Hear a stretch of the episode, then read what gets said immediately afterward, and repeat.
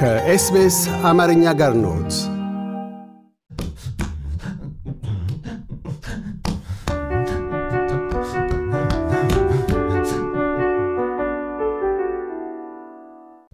ጤናችን በእጃችን ታሞ ከመማቀቅ አስቀድሞ መጠንቀቅ እንደሚባለው ሁሉ አካላዊና አእምሮአዊ ጤናችንን ጠብቆ ለመቆየት እያንዳንዳችን የምናበረክተው አስተዋጽኦ እንዳለ የመስኩ ባለሙያዎች በተደጋጋሚ ያሳስባሉ።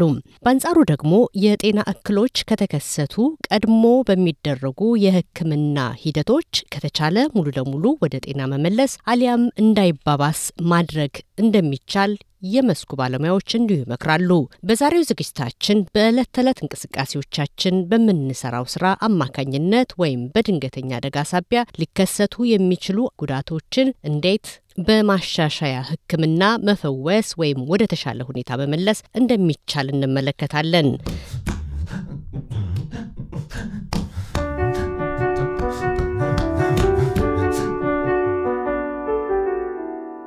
አቶ ዳንኤል ጸጋዬ የማሟያ ህክምና ባለሙያ፣ በቅድሚያ ለኤስቢኤስ የአማርኛው ቋንቋ ፕሮግራማችን እንግዳ ሆነው ስለቀረቡ እናመሰግናለን። እኔም በጣም አመሰግናለሁ ማርቲ። ማሟያ ህክምና ሰውነትን ከማፍታታት ጋር የሚጠቀስ የህክምና አይነት ነው። ወደዛ ዝርዝር ውስጥ ከመግባታችን በፊት ግን በቅድሚያ ከሙያው አንጻር የማሟያ ህክምና ማለት ምን ማለት ነው? ከህክምናዎች አንዱ ነው። በ therapy ደረጃ ህክምና የማሻሻያ ወይም የማሟያ ህክምና natural therapy እንደሚባሉት የ massage therapy እንደሚባሉት ሁሉ remedial አንዱን part የያዘና ከነዛ የሚለይበት ዋናው ምክንያት የተጎዱ ጡንቻ ወይም የተጎዱትን ጅማቶች ወይም አጥንቶች ቦታ ያልያዙትን እነሱን የተጎዱትን ቦታዎች ብቻ ያን ለይቶ ህክምናውን መስጠት ማለት ነው። remedial therapy ወይም የማሻሻያ ህክምና። ይህ የማሻሻያ ህክምና የሚያስፈልገው ለምንድን ነው? የተጎዱ የሰውነት ጡንቻዎችን ወይም ጅማቶችን ማከም ነው። በብዙ የተለያዩ ሁኔታዎች የሚፈጠሩ በአካላታችን ላይ ህመሞች አሉ። ለምሳሌ የአንገት ህመም አለ፣ የጀርባ ህመም አለ። እጆቻችንን፣ እግሮቻችን ወይም የወገቦቻችን ህመሞች እነሱ ጡንቻዎቹ መታከም ያለባቸው የሚቋጥሩ ጡንቻዎቻችን የሚቀመጡበት ቦታ አንድ በመሆኑ እነሱን በመነካካት በማሸት ወደ ነበሩበት የስራ ሁኔታ መመለስ ማለት ነው። በጡንቻዎችና በጅማቶች ላይ ህመሞች ይሰማሉ። በአብዛኛው በህብረተሰባችን ላይ የተደጋጋሚ ስራዎችን በሚሰሩበት ወቅት የሚመጡ ችግሮችን ነው እንድንከላከል የሚያደርገው። እንዲህ አይነት ህክምና ሰዎች ሲታመሙ ነው ማድረግ ያለባቸው ወይስ በደህናውም ጊዜም ቢሆን ሰውነታችንን፣ ጅማቶቻችንን፣ ጡንቻዎቻችንን ማፍታታት ይኖርብናል ብለው የሚያደርጉት ነው? አዎ እንግዲህ እነዚህ አሁን የሚሰጡት ለምሳሌ አንድ ሰው የግድ መታመም የለበትም። እነዚህን ትሪትመንቶች ወይም ህክምናዎች ለማግኘት አስቀድሞ ቢጠነቀቅ፣ ማስሎችን አፍታቶ ቢጠብቅ፣ ተቆጣጥረው መጥተው ችግር ከመድረሳቸው በፊት ወይም ወደ chronic ከመቀየራቸው በፊት ህመም ከመሰማቱ በፊት ቢያደርጋቸው ይመረጣል። ነገር ግን በአብዛኛው ታካሚዎቹ ተደጋጋሚ ስራዎችን የምንሰራ ከሆነ ለምሳሌ ስፖርተኞች ከሆኑ የግድ አሁን በስፖርቱ ዓለም በየጊዜው ባያደረጉትም አስቀድሞ የማድረግ ልምድ ሊኖራቸው ይገባል ነው የሚለው። ህመሙ ከመጣ በኋላም እንደዚሁ ሳያቋርጡ ክትትሎችን አድርጎ እነዛ ለውጥ የማይኖራቸው ከሆኑ ደግሞ ያ ባለሙያ refer አድርጎ እስኪ ከዚህ በኋላ ደግሞ ሌላም ሰው ደግሞ በህክምናም በ remedial በማሻሻያው ህክምናም በማሳጁ ማለት ነው በሁለቱም treat ማድረግ ይቻላል እና የግድ መታመም የለበትም እነዚህን አገልግሎቶች ሰው ለማግኘት። ሌላኛው ከዚህ ከማሻሻያ ህክምና ጎን ለጎን አብሮ የሚታየው ምንድን ነው? የማሸት አገልግሎት የሚሰጡ አሉ፣ ማሳጅ ህክምና ማለት ነው። በእነዚህ በሁለቱ መካከል ያለው አንድነትና ልዩነት ምንድን ነው? አዎ ምንድን ነው አሁን በአብዛኛው እነዚህ በገበያ ቦታዎች ያሉ የማሳጅ ቤቶች ሰውየው በጭንቀት የሚሆን በስራ ብዛት የሚሆን ድካም ተሰምቶትም ወይም ህመም ተሰምቶት ወደዛ የሚሄዱ ልምድ አለን። ያ ግን ምንድን ነው ሙሉ ሰውነትን በመጨቋቆን ወይም አንዳንድ ነርቮችን damage ለማድረግ የሚችልበት probability ዎች በ research ላይ እየተጻፉ ነው እና በተቻለ መጠን remedial therapy ው ላይ አትኩረት ተሰጥቶ ከ physio ዎች ጋር ነው የሚሰሩት ወይም ከ chiropractor ኦች ጋር ነው የሚሰሩት። remedial therapy ያላቸው ሰዎች በእውቀቱ ትምህርቱ ያላቸው ሰዎች ይሄንን therapy ቢያደርጉ ይመረጣል። ያነኛው ማሳጅ የምንለው ይሄ በገበያ አዳራሽ እና በየትም ቦታ የምናገኛቸው ማሳጆች የተለየ treatment ኑሯቸው አንዳንዴ በጎም ሊሆን ይችላል። ላይ quote ማድረግ አልፈልግም። ነገር ግን በአብዛኛው የነርቭ compression ሊያጋጥም ይችላል። ምክንያቱም የጀርባችንን አጥንት ተከትሎ የሚሄዱ ነርቮች አሉ እና የጀርባን ህመም አድናለሁ ብሎ ወይም እዛ አጠገብ ያሉ ጡንቻዎችን አሻለሁ ብሎ ነርቮችን compress የማድረግ የመጫን ነገር ሊፈጥር ይችላል እና ይሄ የመደንዘዝ እና numbness የምንላቸው በእንግሊዝኛው እነሱን ነገሮች ሊያጋጥሙ ይችላሉ። ሰው ግን ከሚያገኘው ከነበረውና ስራና ከአገኘው treatment የተነሳ ማሳጁ ላይ መስለው ይችላሉ። አንዳንዶችም ማሳጁ ሊመስላቸው ይችላል። የተለያየ outcome ነው ይዞ ሊመጣ የሚችለው እና ለህብረተሰቡ መግለጽ የምፈልገው በሙያቸው remedial therapy የሆኑ ሰዎች ያንን የተጎዳውን አካል ብቻ treat የሚያደርጉትን እና እነሱም በአካል ብቃት ያለውን እያንዳንዱን ችግር ዘርዝረው በትምህርት ደረጃ ስለሚያገኙት እሱን ሕክምና እንዲያገኙ እመርጣለሁ። ትንሽ ምንድን ነው የገንዘብ ወይም የክፍያ ሁኔታ በህብረተሰባችን ላይ ተጽዕኖ ሊፈጥር ይችላል። ምክንያቱም health insurance ካላቸው፣ ይሄ private insurance ካላቸው እነዛ ኢንሹራንሶች የ remedial therapy ተጠቃሚዎች ከሆኑ በነጻ አገልግሎቱን ሁሉ ስለሚሰጡ ወደዛ ወደ remedial therapy ው ትኩረት ቢሰጡ ብዬ እመክራለሁ። ለ remedial therapy ወይም ደግሞ የማሟያ ሕክምና ባለሙያ ሆኖ አገልግሎትን ለመስጠት ምን አይነት ትምህርቶች ያስፈልጋሉ? እንግዲህ ትምህርቶቹ በተለያየ መንገድ ነው የሚሰጡ። ለምሳሌ እዚህ ሀገር አስራ ሁለተኛ ክፍል የጨረሰ ሰው በቀጥታ በዩኒቨርሲቲ ደረጃ ገብቶ መማር እና ይሄንን የ remedial therapy የዲፕሎማ ሰርቲፊኬት ማግኘት ይችላል። እዚህ ሀገር በትምህርት ደረጃ ከአስራ ሁለተኛ ክፍል ያልጨረሱ ሰዎች ከሆኑ በ TAFE ደረጃ ወደ ዩኒቨርሲቲ ሄደው በመጀመሪያ ለስድስትና ሰባት ወር relaxation massage therapy የሚባል አለ። እዛ ላይ ይሄ የሰውነታችን አካላቶቻችን የት የት እንዳሉ ነርቮቹ የት እንዳሉ አጥንቶቹን፣ muscle ኦችን በስማቸው የመያዝ በአብዛኛው የግሪክ ስም ነው ያላቸው እና እነሱን terminology ዎችን ለማወቅ ስምንት ወር ይወስዳል። ከዛ በኋላ የ remedial therapy ውን በዲፕሎማ ደረጃ ለመማር ደግሞ አንድ አመት ይፈጃል እና የሰውነታችን ክፍሎችን አውቆ ስለሚመጣ ስምንት እና በሰባት ወር ኮርሱ ውስጥ ከ remedial therapy ው ላይ የሚሆነው ምንድን ነው? በአብዛኛው ትኩረት የሚሰጡት በመማር ማስተማሩ ሂደት ላይ ምን አይነት ቴክኒክ ለምን አይነት በሽታ መጠቀም እንዳለብን፣ እንዴት መስራት እንዳለብን፣ communication ኦችን ጭምር ከ client ኦቹ ጋር ያለውን የመግባባት ክህሎቱን እንዴት refer ማድረግ እንደምንችል ማለት እኛ እንደ ባለሙያ አንድና ሁለት ሶስት ጊዜ treatment ኡን ከሰጠን በኋላ የግድ መዳን አለበት ያን treat ያደረግነውን አካል መዳን አለበት ብለን አምነን ሁለትና ሶስት ጊዜ treat ካደረግን በኋላ ለውጥ ካላየን assessment ኦች አሉ። እነሱን በምንሰራበት ጊዜ form ኦች አሉ። data ዎችን እንይዛለን። የእንቅስቃሴው ሁኔታ ከዚህ እስከዚህ እስከየት ነው፣ እግሩን እስከምን ማንሳት ይችላል፣ እጁን እስከምን ማንሳት ይችላል፣ አንገቶቹ እስከ ምን ያክል ድረስ መዞር ይችላሉ የሚለውን የምንጽፋቸው በዲግሪ የምናስቀምጣቸው ነገሮች አሉ። እነሱ እነሱን በአሰስመንት አድርጎ ለመጨረስ አንድ አመት ይፈጃል እና አጠቃላይ ኮርሱ አንድ አመት ከስምንት ወር አካባቢ ይሆናል። ቀደም ሲል ያሉት ነገር አለ።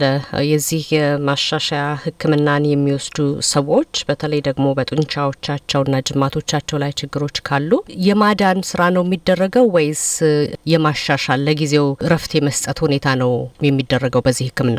እንደ client ኡ ይወስነዋል። ለምሳሌ ከመጎዳቱ በፊት ከመጣ ያንን አካል stable አድርጎ እንዳለ ለማቆየት የሚደረገው treatment ኡ ሲጀምረው ከመጣ ደግሞ ያ በሽታ ተመልሶ እንዳይመጣ ለማድረግ ነው ጥረቱ። chronic ከሆነ በኋላ ግን ለማስተካከል በጣም ከባድ ነው የሚሆነው። ምክንያቱም የተጎዳበትን በጣም በዝቷል ማለት ነው። ለምሳሌ ስራዎቻችን እንደምታየው repetitive ናቸው። በአብዛኛው በድግግሞሽ የመጡ ናቸው። ተደጋጋሚ ስራ ብለን የምንጠራቸው ለምሳሌ የቢሮ ስራ ሊሆን ይችላል። keyboard መጠቀም በየጊዜው በቀን ለምሳሌ የስምንት ሰዓት ስራ የሚሰራ ሰው በሳምንት ስንት ሰዓት ሊሰራ ይችላል? ስምንት በአምስት ብናባዛው አርባ ሰዓት mouse ኦችን በማንቀሳቀስ እና keyboard ኦችን በመጻፍ የትኞቹ ጡንቻዎቹ ሊጎዱ ይችላሉ? ለምን client ኦቹ በሚመጡ ጊዜ ስራቸውን እንጠይቃለን። ስራቸው ላይ ምን ምን muscle ኦች በጣም use እንደሚያደርጉ የምናውቀው በዛ ነው። ጡንቻዎቻቸውን የሚጠቀሙት ለምሳሌ keyboard የቢሮ ሰራተኛ ከሆነ እጁ ትከሻው እነዚህ rotator cuff የምንላቸው በአጠቃላይ የትከሻ ጡንቻዎች ደርቀው የመቆየት በእንግሊዝኛው frozen shoulder እንላቸዋለን።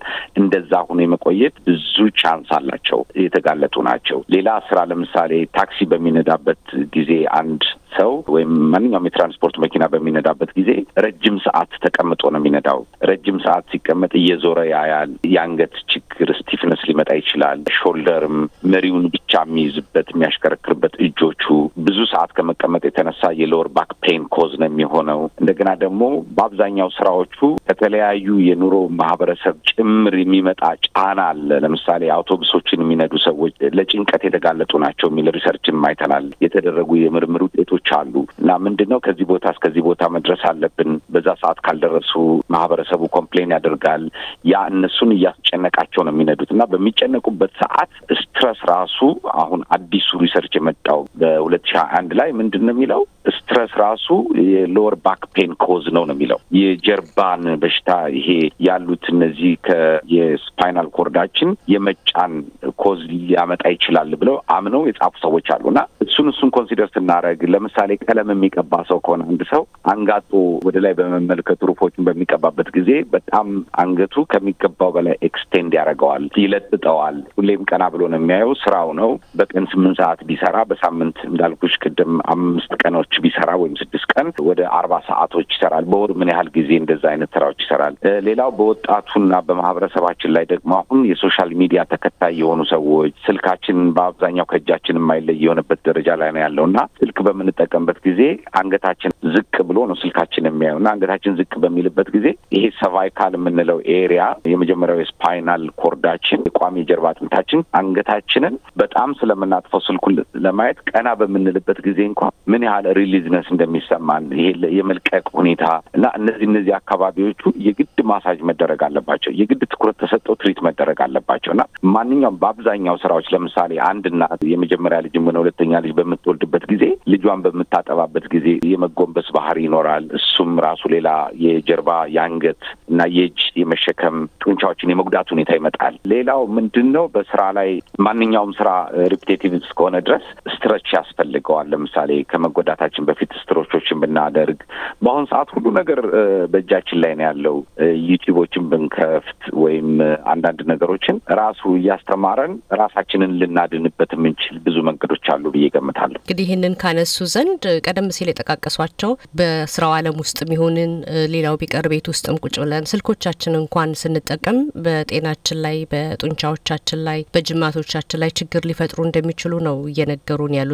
አብዛኛው የዕለት ተዕለት እንቅስቃሴያችን በየቀኑ ሰውነታችን እየጎዳ ነው እየሄድን እንዳለ ነው የነገሩን እና ሰዎች በግላቸው ወደ ሕክምና ቦታ ሳይሄዱ ለምሳሌ እንደ ማሟያ ሕክምና ብለው የጠቀሱት ነገር አለ። ሕክምና ቦታ ሳይደርሱ ራሳቸውን በራሳቸውን የሚያክሙበትስ መንገድ አለ ወይ? አዎ፣ ለዚህ በጣም ትልቁና የሚመከረው ምንድን ነው? ጠቅለል አድርጌ ስዕሉን ለማምጣት መክረው እኔ ምንድን ነው ለአጥንታችን ፍራሽ ሊሆን የሚችለው ጡንቻችን ነው። የሚያግዘው የአጥንትን እንዳይጎዳ የሚያግዘው ጡንቻ ነው እና እነዛን ጡንቻዎች ማጠንከር የግድ ያስፈልጋል። የምናጠነክርባቸው ቤት ውስጥ ለምሳሌ sit-up በመስራት አንዳንድ push-up ኦች ይመከራሉ። stretch የሚባሉ ነገሮች አሉ። ለምሳሌ ለአንገት stretch ምን ይጠቅማል፣ ምን አይነት stretch ማድረግ ይችላለሁ ብለው ጉግል ቢያደርጉ እነዛን ስትረቾች ስራ ከመጀመር በፊት ማድረግ፣ ማነቃቃት፣ ይሄ የአካላዊ እንቅስቃሴዎችን ማድረግ አምስትና አስር ደቂቃ በጣም ጥቅም አለው በጣም ከሚገባው በላይ ምክንያቱም ሰውነታችን እንዳደረ ከእንቅልፋችን ተነስተን ተመልሰን ያንኑ ስራ የምንሰራ ከሆነ ጡንቻዎችን ምንም ያገዝናቸው ነገር የለም። mobilized አላረግናቸውም፣ stretch አላረግናቸውም እና እነዚህ stretch ኦችን እንዲለጠጡ ለማድረግ ማሳጅን በምንሄድበት ጊዜ remedial ን በምናደርግበት ጊዜ የባለሙያዎቹ ዋና ስራ ምንድን ነው? ያ የተቋጠረውን muscle ማላቀቅ ነው፣ መፍታት ነው። ለምሳሌ ለ muscle ለሚደረጉ ጥንቃቄዎች እንዳሉ ሆኖ ለምን በጣም ከሚገባው በላይም ደግሞ መወጠሩ የ muscle ቴርነስ ይሄ muscle ኡ እንዲሰነጠቅ የማድረግ ችግር ሊፈጥር ስለሚችል በጣም በጥንቃቄ ህመም በሚሰማን ጊዜ እዛ ላይ ያቆምን stretch ኦችን ማድረግ ይሄ አካላዊ እንቅስቃሴዎችን ማድረግ። ከተገቢው በላይ ለምሳሌ exercise ሀያ ደቂቃ መራመድ ከሆነ ለሀያ ደቂቃ ጠዋትም ሆነ ማታ መራመድ ካለብን በምንራመድበት ጊዜ no ዛሬ እንኳ ደህና ነኝና ልሩጥ ብሎ ዝም ብሎ ብድግ ብሎ አለመሮጥ ቀስ ቀስ እያሉ ጡንቻዎቻችን ሳይጎዱ አካላዊ ብቃታ ያላቸው እንቅስቃሴዎችን ማድረግ እነዚህ ለፕሪኮሽን ናቸው ብዬ ገምታለሁ። እንደ ማሟያ ሕክምና ባለሙያነቶ ጤነኛ የሆነ ሰው ግን ደግሞ በስራው ዓለም ውስጥ በእለት ተዕለት እንቅስቃሴ ውስጥ ያለ ሰው የሰውነቱን ጤንነት ለመጠበቅ እንዲህ አይነት ቦታዎችን በአመትም ይሁን በወርም በስንት ጊዜ ውስጥ ምን ያህል ጊዜ ሄዶ መጎብኘት አለበት ብለው ይመክራሉ?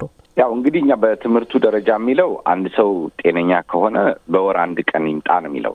ያ አካሉን ጠብቆ እንዳለ ሳይጎዳ ፕሪቬንት ያደርጋል ይላል እንግዲህ የትምህርቱ ዋና ዓላማው ማለት ነው።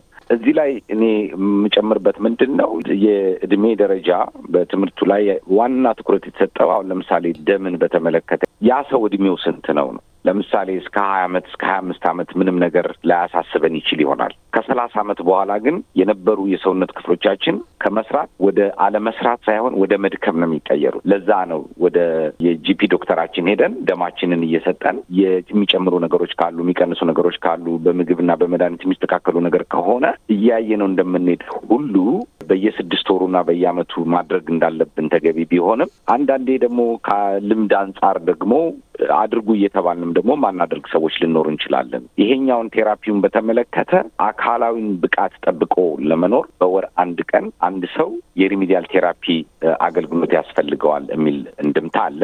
ነገር ግን ሰውየው ህመም እያለው ያንን ህመሙን የግድ ወር መጠበቅ የለበትም። ለምሳሌ ባለሙያውን ሂዶ በሚያማክርበት ጊዜ በሳምንት ተመልሰህና ሊለው ይችላል። በሁለት ሳምንት ተመልሰና ሊለው ይችላል። እንደ ደረጃው ልዩነቱ።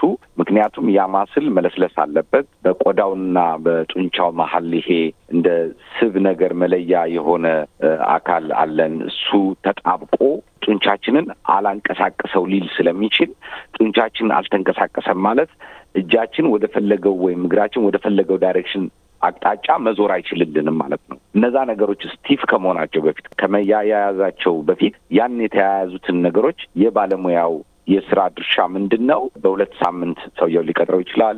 በወር ሊቀጥረው ይችላል።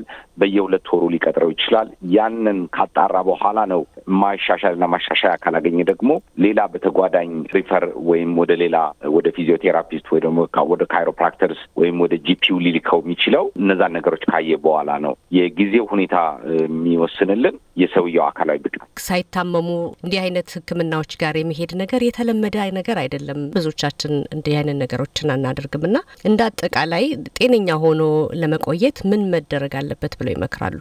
አመሰግናለሁ። ያው ለህብረተሰባችን የማስተላልፈው መልእክት ምንድን ነው? ሰውነትን ማዳመጥ የተለየ ነገር ሰውነታችን ላይ በምናይበትና በምናዳምጥበት ጊዜ ህመም ሊሆን ይችላል፣ ላብ ሊሆን ይችላል። አድርገናቸው ከማናውቃቸው ወይም እኛ ላይ ታይተው የማይታወቁ ነገሮች በሚመጡበት ጊዜ እነሱን ነገሮች ትኩረት ሰጥቶ ወደ አስፈላጊው የህክምና ቦታ መሄድ ወሳኝነት አለው። ለምሳሌ ትንሽ ህመም የሚመስሉን ነገሮች በሶስትና በአምስት ደቂቃ ውስጥ ሊገሉን ይችላሉ። አሁን እያዳመጥናቸው ለምን እንደምንተዋቸው ይሄ በጣም ኬርለስነስ መተው ወይም ችግር የለውም ብሎ ማለፍ ችግር ሊያመጣ ስለሚችል አንድ ነገር በምንከተልበት ወይም በምናይበት ሰዓት ያ ነገር የተለየ ከሰውነታችን ያለውን እንድምታ ማዳመጡ በጣም ወሳኝ ነው። ለምንድን ነው አንድ ሰው pain ኑን በተወሰነ ባለሙያ ሄዶ ማጥፋት ሲችል ከነ pain ኑ ሊኖር የሚችለው? እኔ ብዙውን ሰዎች እንደዚህ በጨዋታም በንግግርም እንደዚህ አያለሁ አዳምጣለሁ እና አዎ እንደዚህ እኮ ያምኛል፣ ግን ትቶኛል፣ እንደዚህ አደርገኝ ነበር፣ ግን አሁን እሱ አቁሟል። እነዚህ ነገሮች chronic እየሆኑ ከሄዱ በኋላ እኛ እነሱን ለመመለስ አንችልም። ባለሙያም በጣም early ቢመጡ ኑሮ ነው የሚለው። ማንኛውም የሕክምና ባለሙያዎች health professional አንድ ነገር chronic ከመሆኑ በፊት acute ላይ ያለ በጣም ከመጠንከሩ በፊት በሽታው ገና እንደጀመረ ምክንያቱም በአብዛኛው ዘጠና አምስት percent በሽታዎች መታከም የሚችሉ ናቸው። በአሁኑ ሰዓት አሁን ባለንበት በሁለት ሺህ ሀያ ሁለት ከተወሰኑ በሽታዎች በስተቀር ሌሎች በሽታዎች በሙሉ ታካሚዎች ናቸው እና ችላ አለማለትን ለማህበረሰቡ ለማስተላለፍ ፈልጋለሁ። አቶ ዳንኤል ጸጋዬ የማሟያ ሕክምና ባለሙያ ስለነበረን ቆይታ በድጋሚ አመሰግናለሁ። እኔም በጣም አመሰግናለሁ ማርቲ። እያደመጡ የነበረው የ SBS አማርኛ ፕሮግራምን ነበር። የፕሮግራሙን ቀጥታ ስርጭት ሰኞና አርብ ምሽቶች ያድምጡ። እንዲሁም ድረገጻችንን በመጎብኘት on demand እና በ SBS mobile app ማድመጥ ይችላሉ። ድረገጻችንን SBS dot com dot au Amharic ን ይጎብኙ።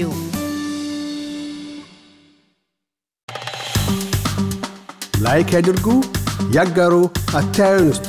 SBS አማርኛ በፌስቡክ